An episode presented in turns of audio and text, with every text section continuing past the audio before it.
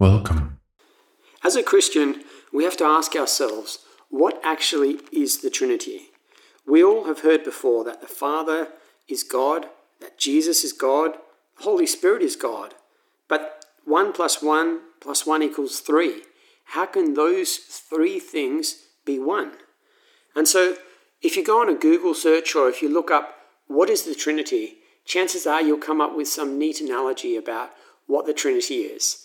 Maybe they might describe it as being water, where it's H2O. However, if you heat it up, it turns into steam, cool it down, you have water, and freeze it, and then we have ice.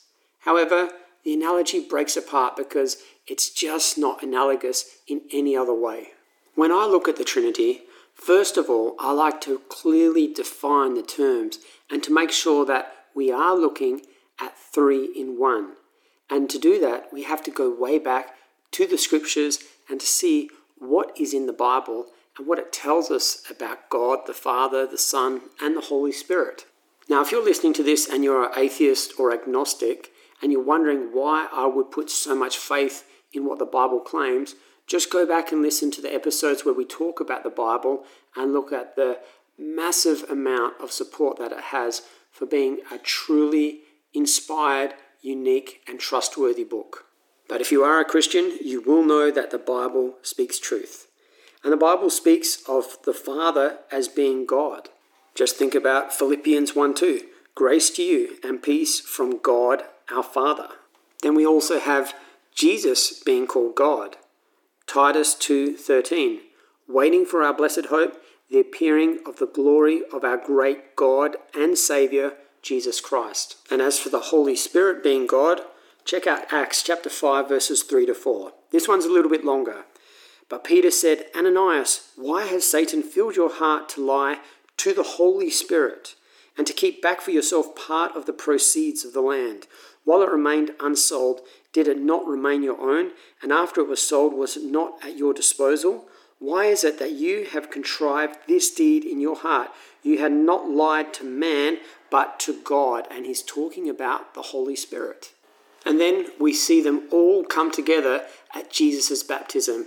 We have Jesus, the Savior, being baptized with the Holy Spirit descending upon him and God speaking. So this makes it even harder to define because we had other ways of looking at it, like God has different modes, like He came down as Jesus, His action is through the Spirit, His the Father in heaven, all of these things. But modalism seems to be a heresy when you look at the fact that at one point in time, you have the Father, the Son, and the Holy Spirit all in the same setting, all doing different things, and it just doesn't really fit the picture. So, what do we do with all of this? Well, just like good pastors and the guys from the Bible Project say, although it's 66 books in the Bible, they all have the same message. So it does take a little bit of study. But through serious studies, you can see Job and how he found out that he didn't have as much knowledge as God, so he could try and think his way out of any problems, but ultimately he was just vastly inferior to God. And this is not a cop out, but it's just common sense. If you can imagine the creator of the entire universe who made everything with that infinite intelligence and that infinite power, that being who created you, how could you possibly understand everything about that being except what he reveals to you? And that is why the early church has said it's a mystery. And people have tried to work out what it means and have left it alone, giving analogies, giving thoughts, giving ideas, but just accepting it because it's in the scripture and by having faith as well.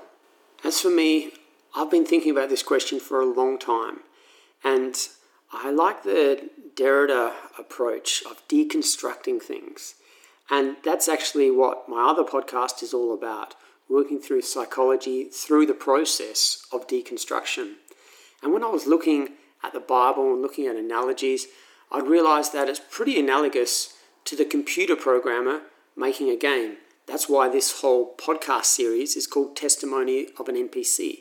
The NPC is a character within a game.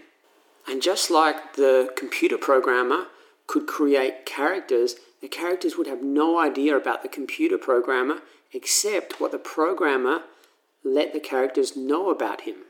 Luckily, God has revealed that He's loving, that He's just, and that we're also created in His image. So we have these minds that are very powerful, that can create, can think, can reason, just like God.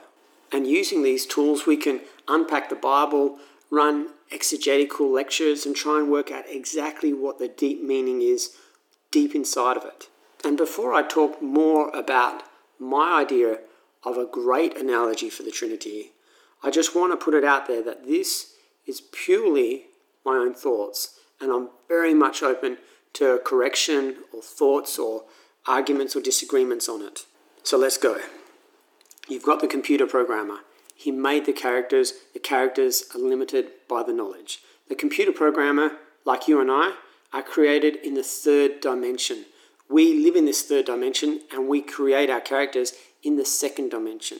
Now, if you're using, say, an iPad when you're making a creation, then you'd be drawing these little 2D characters. Now, on your iPad, if you touch the screen, it'll leave a dot.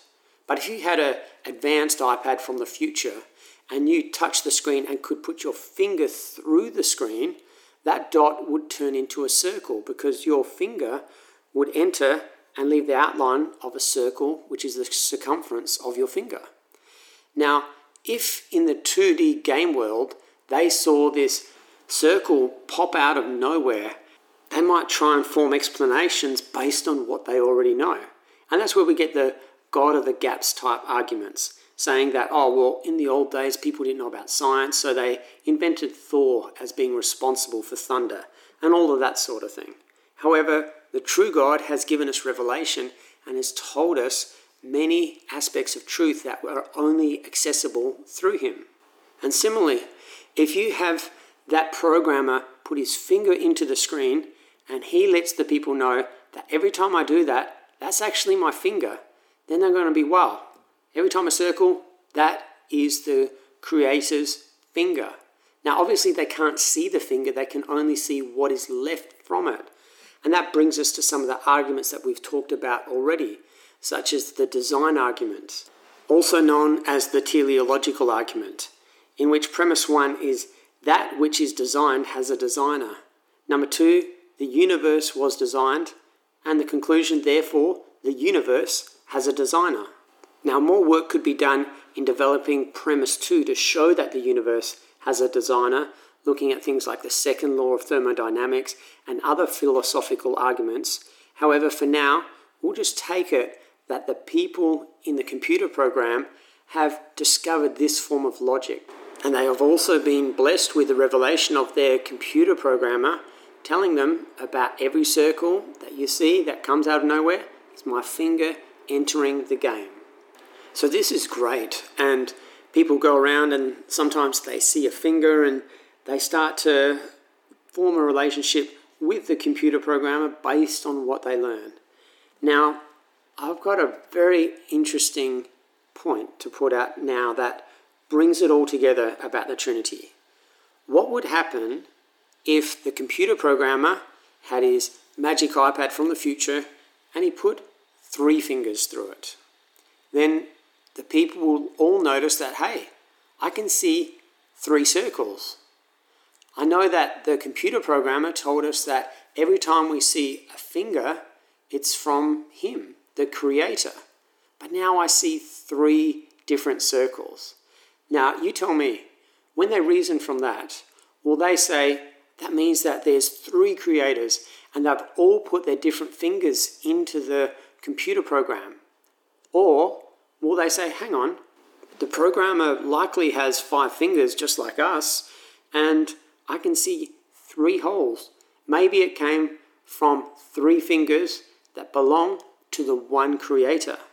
And now you can start to see how my analogy starts to sync up.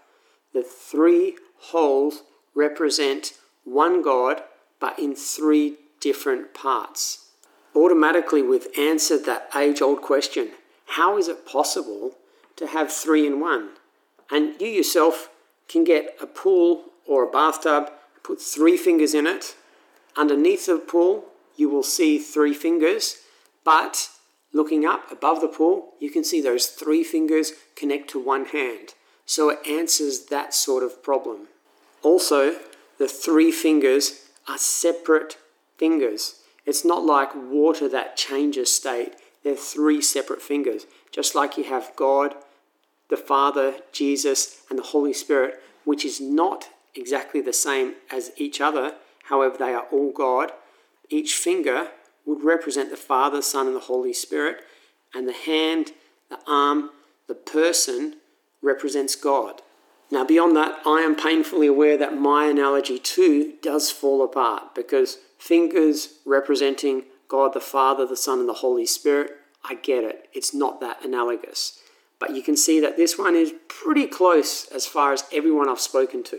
And I came up with it just by studying theology, quantum physics, learning as much as I could, and putting it all together and finding how it would translate into the Trinity.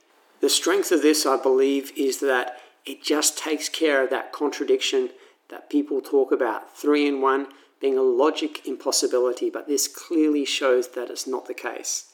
And it also is one of the better analogies that I've heard. If you've heard a better analogy or you've come up with something, go to my site, Testimony of an NPC on Anchor, and it's got a, a spot there for messages. If you want your message to be published on the show, I'm happy to do it. If you just want it privately, I'm also happy for it too.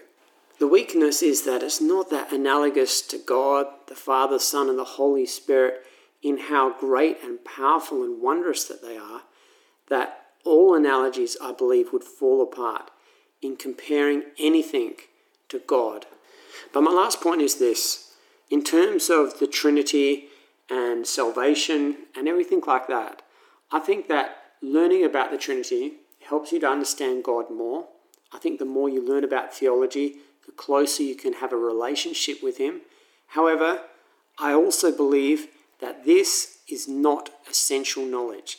That if you have accepted Jesus Christ as your Savior and your life is changing as a result, then the ability to articulate the nuances of what the Trinity is becomes completely secondary. But in any case, I hope this has been useful. Please, please reach out. Let me know if you like this analogy, if you hate it, if you think that there's flawed in some way, or if you have a better one. In either case, I will see you on the next episode. Game over.